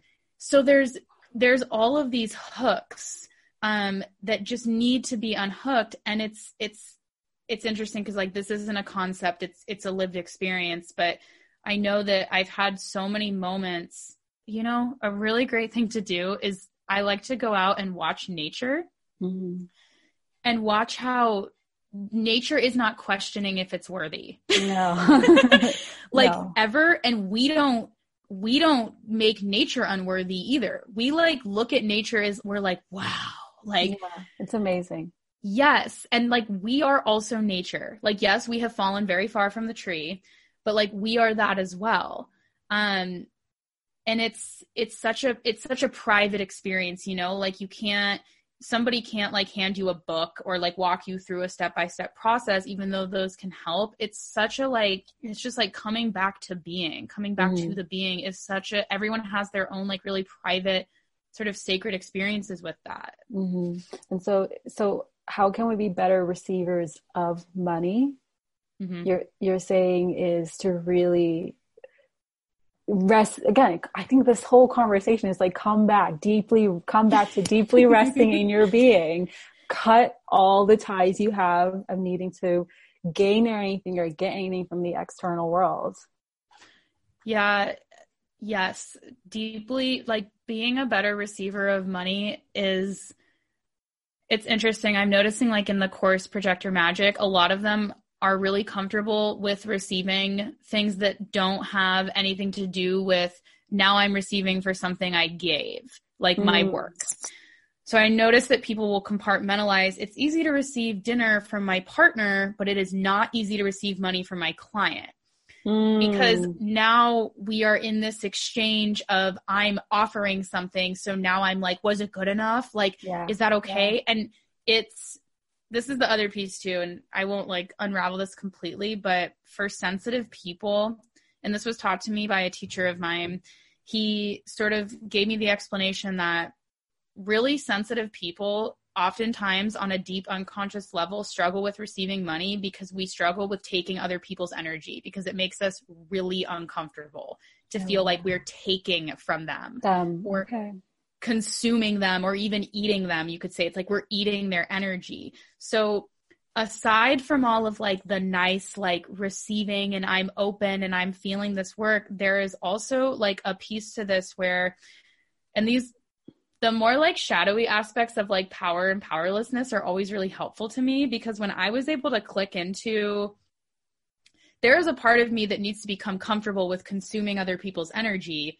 things started to change. It's mm-hmm. the same thing mm-hmm. with sales. Their sales are like rooted in service and they can be sacred and all these things. And sales also are it's it's a high sensation like um really intimate interplay of power and powerlessness. And it's the same thing with money. So when we can start to acknowledge like maybe a part of my being is uncomfortable because there is a highly uncomfortable aspect to this that is rooted in like cannibalism. Mm. when you can start to come into a relationship with that and just recognize that it's there, all of a sudden there's not like a shadow in the closet, like, this is so uncomfortable. Yeah. And like, for me, this is, this is like what I've done. I will watch nature documentaries and I, rather than fast forwarding through the animals eating each other, I will watch it because that was really helpful for me in regards to sales and money. And it's not that I'm getting on sales calls and I'm like, I'm going to eat you, but I allow that aspect of the exchange to be present in addition to I'm going to open up to receive and this is going to be beautiful. Mm-hmm, mm-hmm. That makes a lot of sense. I, I like how you said that. Um, and seeing it as, because I definitely struggle with that is like, I'm offering something now. So that means I have to I, you have to give me something and like oh i can't i can't i can't be the one that's given to i'm the one who's always the giving one here. Yeah. And yeah. and, and i i like that you said it's a, a play of powerlessness powerlessness and powerful. Yes. Yes. Because it that's always at play with money. We we um feel powerless when we don't have it and we feel very powerful when we do. And another thing that the teacher I mentioned um, that he taught me is when you are yearning for money, instead of feeling powerlessness, instead like alchemize with the opposite and feel your innate power as a hungry, creative human who desires something because there's power in desire. Mm. Um, and then if you are, when you receive money, rather than feeling like I'm so powerful, you feel the powerlessness and the humility of the fact that like another human is giving you their energy mm. in order mm. to blah, blah, blah, like insert whatever here. And I think these exercises work when you have, um, I don't want to say like done a ton of work, but I, I as I'm saying it, those exercises, I think those exercises would be beneficial at a certain point on the journey. But if you're someone who, let's say, is deeply uncomfortable receiving and it doesn't make you feel powerful to get money, going into powerlessness might just compound that you're already feeling so scared and afraid and unworthy. Mm-hmm, mm-hmm. um, so I think those are things you can use once you have started rooting into like, yeah, I I know how to receive money and like I'm a powerful co-creator, you know? Yeah, yeah. I want to ask you what how would you describe your relationship with money with words? Now. Mm-hmm. um huh. Mm, fluid, evolving, um, highly medicinal. And as of recently, um, like a a much deeper connection to the divine through it. And that's new. I when I first started working with money, I did not like correlating it with God. That felt mm. weird for me. mm. Um now though, as we're walking through the initiation that is the coronavirus, there's a deep recognition for me that's happening that my relationship to money is also getting purified. And if my money channels where I circulate, where I receive, what I offer, and what I make or attract money through, if those aren't rooted in like purity and truth and divinity, it does it it's not going to work anymore. Yeah. Like for example, this is a super generic example. You take on a client who you're like meh about, but you're like, oh, it's a client. Yeah. That's not going to work anymore for us. No. Like we're we are we are ascending away from that. Like we are elevating away from that where like money has to be rooted in like truth and purity. Mm-hmm. Yeah. So I'm seeing like the parts of my money streams and money channels where I'm like, yep, that's not going to work anymore. yeah, yeah, yeah. I understand that. Um, you don't have to elaborate too much on this, but just this how uh, business can be a receivership for money too. Business as a receivership for money. What do you mean? Uh, because when we are in business, so much of the way that the money comes through us is through the business and seeing it as like an entity that's separate from us and that we're kind of like you say like we're in a stewardship with and kind of um, like a like kind of like uh, in relationship with it and we're yeah. kind of um, working with it rather than like like it owns us versus we owning it kind of mm-hmm. you know what i mean so how do we how how can we see receivership being receive letting our businesses be a receivership money and based on that purity that openness. Um, yeah. so, and again, this is such a potent time to discuss this because I think, um, I think our businesses are being purified and I think it's becoming like, well, first let me start by saying that at the root of why we like okay actually how do i word this entrepreneurship and having a business it, it makes you come face to face with needing money and and wanting to make money through being yourself essentially yeah. which is really uncomfortable. Mm-hmm. like i always say like getting massively compensated to be yourself. That was like a huge thing i worked with for a while of like i can just be me and get paid tons of money. Yeah. that's super uncomfortable. And like yeah, that also pisses a lot of people off to even hear me say it. Yeah. Um so, depending on like the belief systems you're working with and how you want business to go, business can be the doorway for you to start recognizing that again, your energy, your being, your frequency is something that people actually want to invest in, uh, which is like crazy. Like mm-hmm. we have not we were conditioned so far away from that. Yeah. Um so business is the ultimate if, if you are an entrepreneur, it's your like ultimate doorway to receiving if you're going to approach it that way. Some people will approach it unconsciously and look at it from like the old paradigm of transactional. Like I do this, you give me this. I give you this information, you give me this money. Mm-hmm. I look at it as you're investing in my frequency. Mm-hmm. Um, I tend to my frequency, it magnifies out, people want to buy in. I'm like getting compensated to be myself. Yes, I'm delivering things sometimes and there's like the offering or whatever it is, but ultimately I don't believe that's why people are there, at least at least not on an unconscious level. So there's that whole like shtick. And then mm-hmm, mm-hmm. with what you referred to, um again, we are moving into this place of consciousness, especially for like, let's just say those of us who have been on the path where we can't get away with charging for things we're not in alignment with anymore and not in resonance with and are not quote pure creations. And when I say pure creation, that doesn't mean you have to get this like perfect present from the gods that's like here's your creation. Like it yeah. It, it means that like uh, it's it's so hard to bring down into words, but it's like are you in is is the thing you're offering alive for you? Is there resonance? Are you being guided to lead it or are you just grabbing onto it because it's safe and it's what everyone else is doing and it's what you were told to do? Mm-hmm. or it so, makes you money.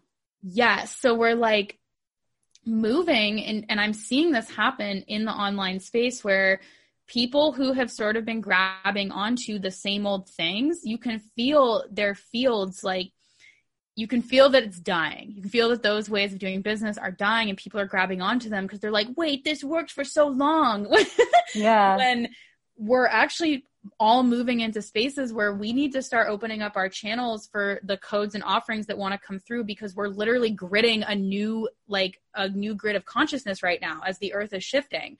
So what we create, who we be, what we offer is going to shift with that.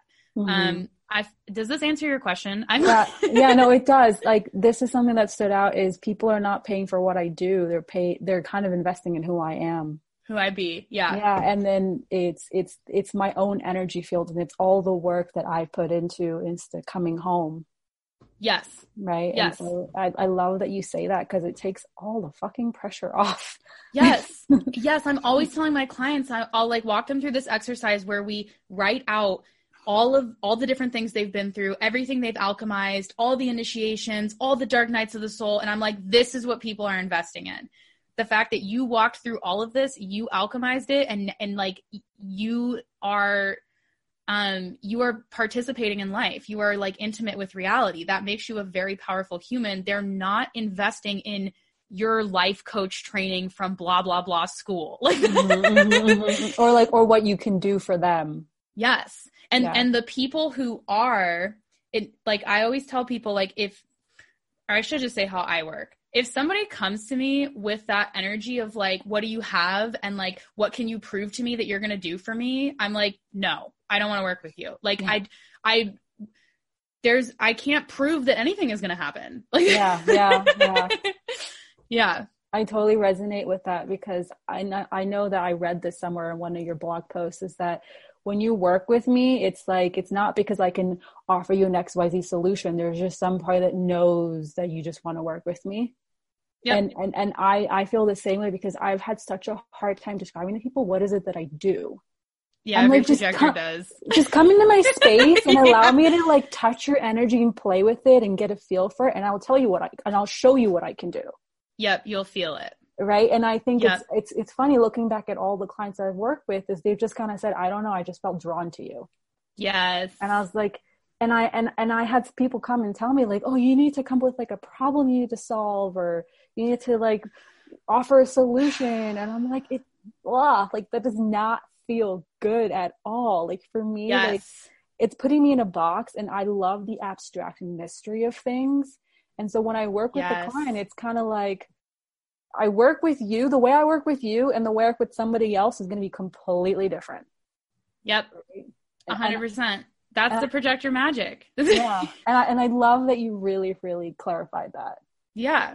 It's, uh, oh yeah. We, we, this is what I mean about like, we're meant to run businesses in a wildly illogical way that it just so happens many people are being initiated into right now and are like, wait, that doesn't make sense. And we're like, mm-hmm. yes, it does.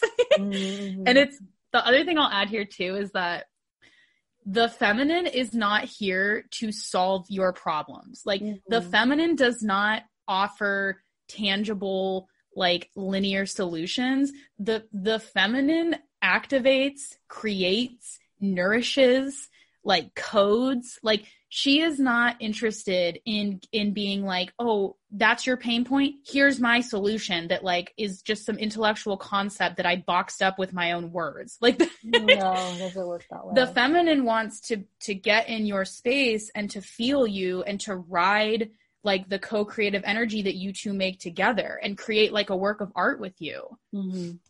that makes a lot of sense.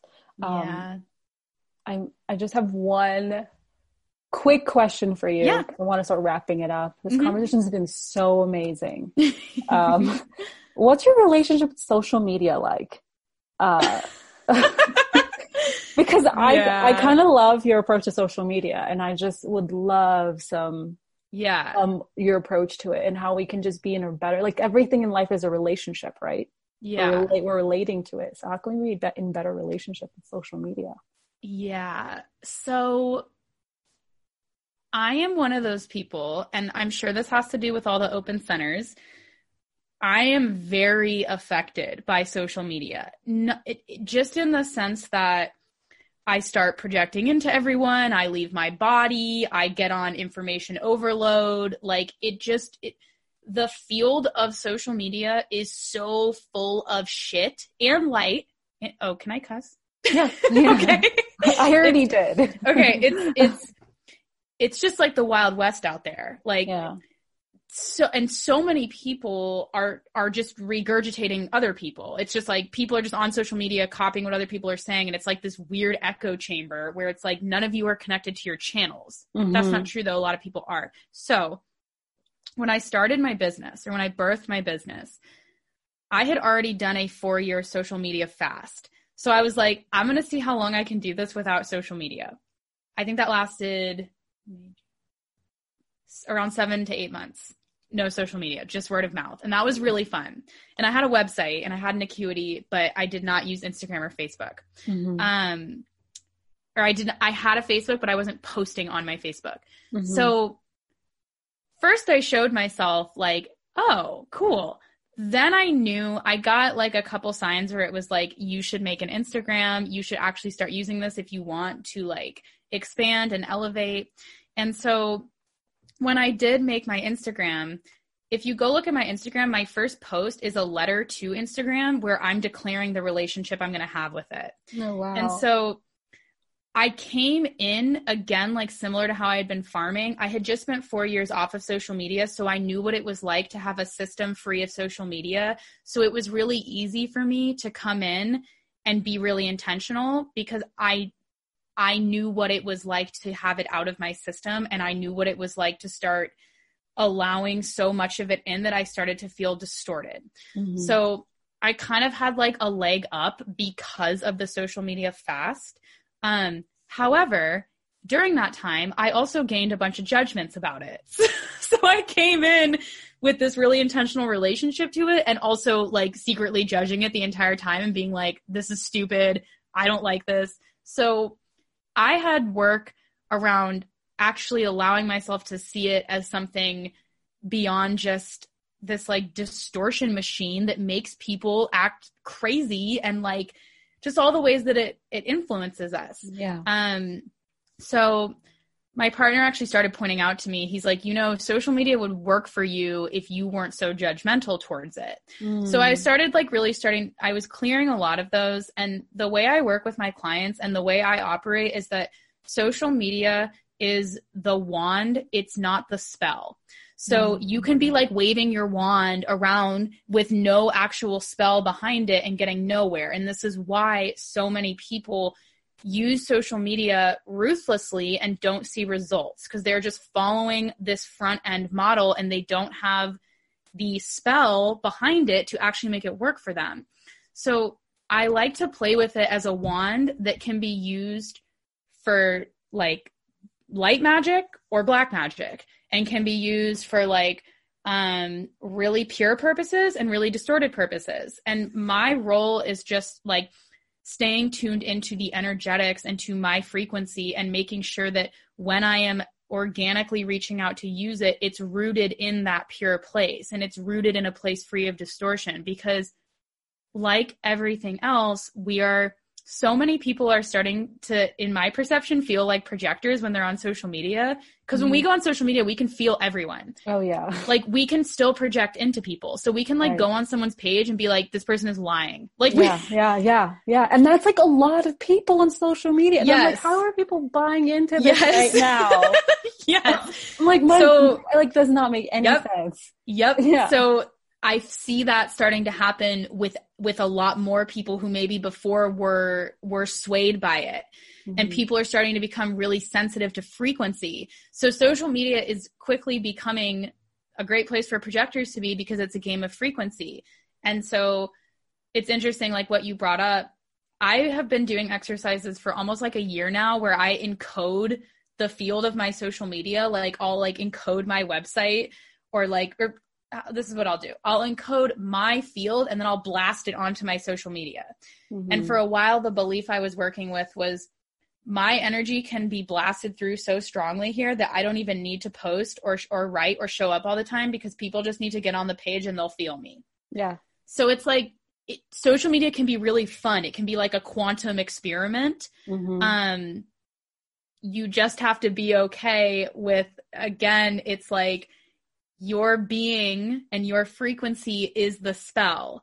So if you are posting something purely because you feel like you need to to get clients or you need to to be seen because that helps you feel worthy, you're casting a really distorted spell on yourself and on your page. Mhm. Mhm. That makes a lot of sense because when I saw your Instagram page and your uh, website, I, I felt uh, like I felt your energy was just like all imbued there, and like it's not something like you're on very often, and I just like was like, how is Yeah. this? How is she doing this? But now, Yeah. now it makes sense. You're you're just casted a spell. Yeah. Um, and I don't I think the the whole consistency thing is such a lie. Like I don't buy into that at all. No, I, I cannot be consistent, and to ask that of myself is just like it makes me feel very contracted. Yep. Yep. So what's what's like one spell that we could use for our social media to kind of be more to be- to be a reflection of the frequency we're embodying? Like a one we can Um, start playing with. Yeah. So the the first is that as you work with connecting to your channel, whether that's through a writing practice or through meditation or whatever, you're going to get the downloads that you're meant to be offering to the collective. That's going to happen. Like I see it with everyone. That is going to happen. Or you're going to get that hit of like, you should write about this. It might not be it all pours in. It might be write about this topic. Um, if that's already happening, then you're already bringing through like very clear transmissions. From there, I I have been doing this since the beginning of my business and I recently saw someone talk about it and I was like, "Oh my gosh, other people do this." Where you can like write out the post and then I'll do things sometimes before I post where I'll like I'll like breathe into the post or I'll say a prayer or I'll like sit there and imagine all of my energy filling up the post so that when it goes out it's like or I'll imagine it as a golden bomb and I like drop it and then it like ripples out and like starts impacting like all these different layers of people.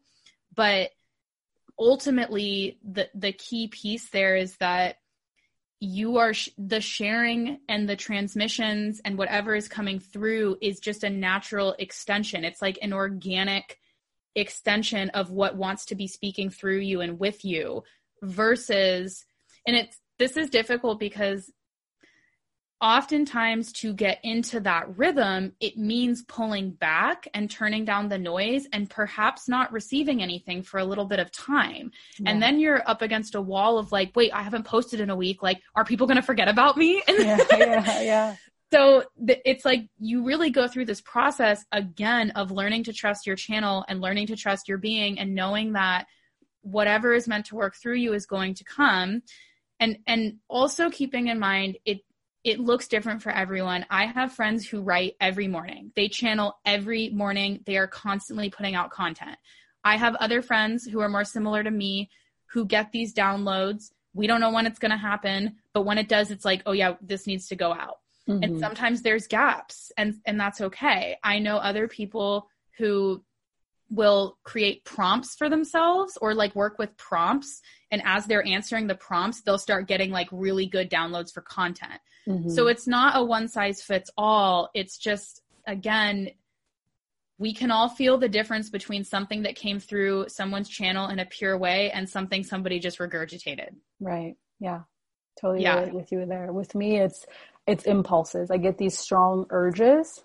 Yeah. And then I honor that. Otherwise, I because sometimes I'll be like, oh, I haven't done it in a long time, and I like will want to make a post because I'm supposed to make a post, right? And yeah. I'm like, nope, can't do it. Walk away.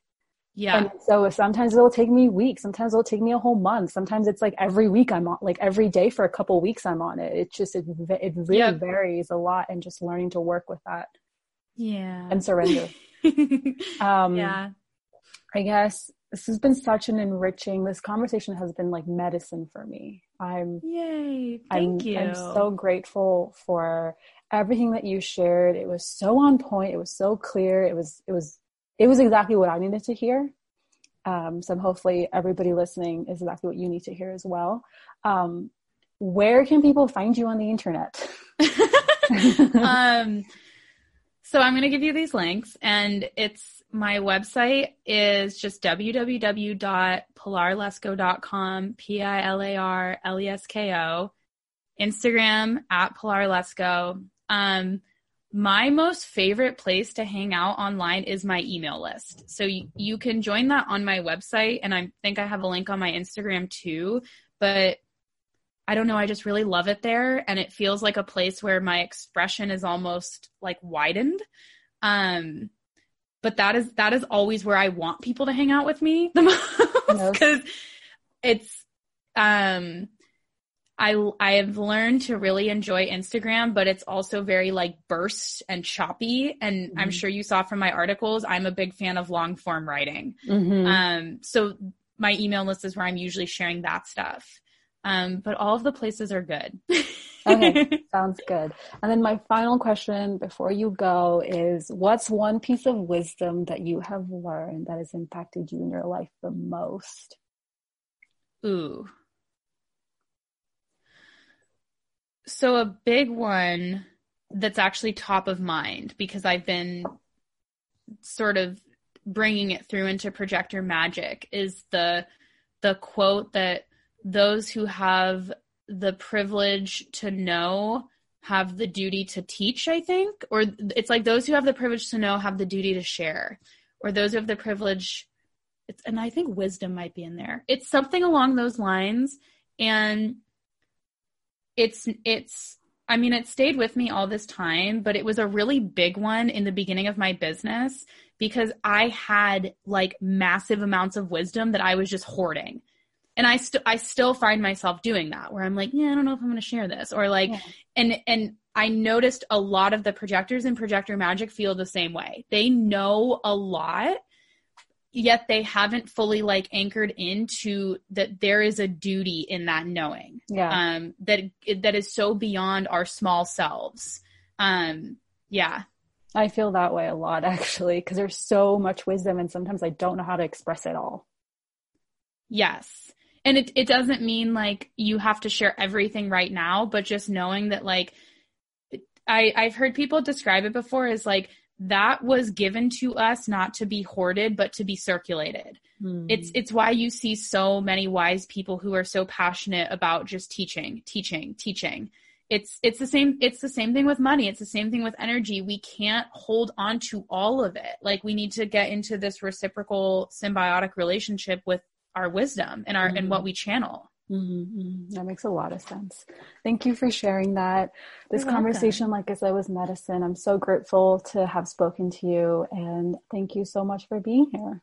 Thank you so much for having me.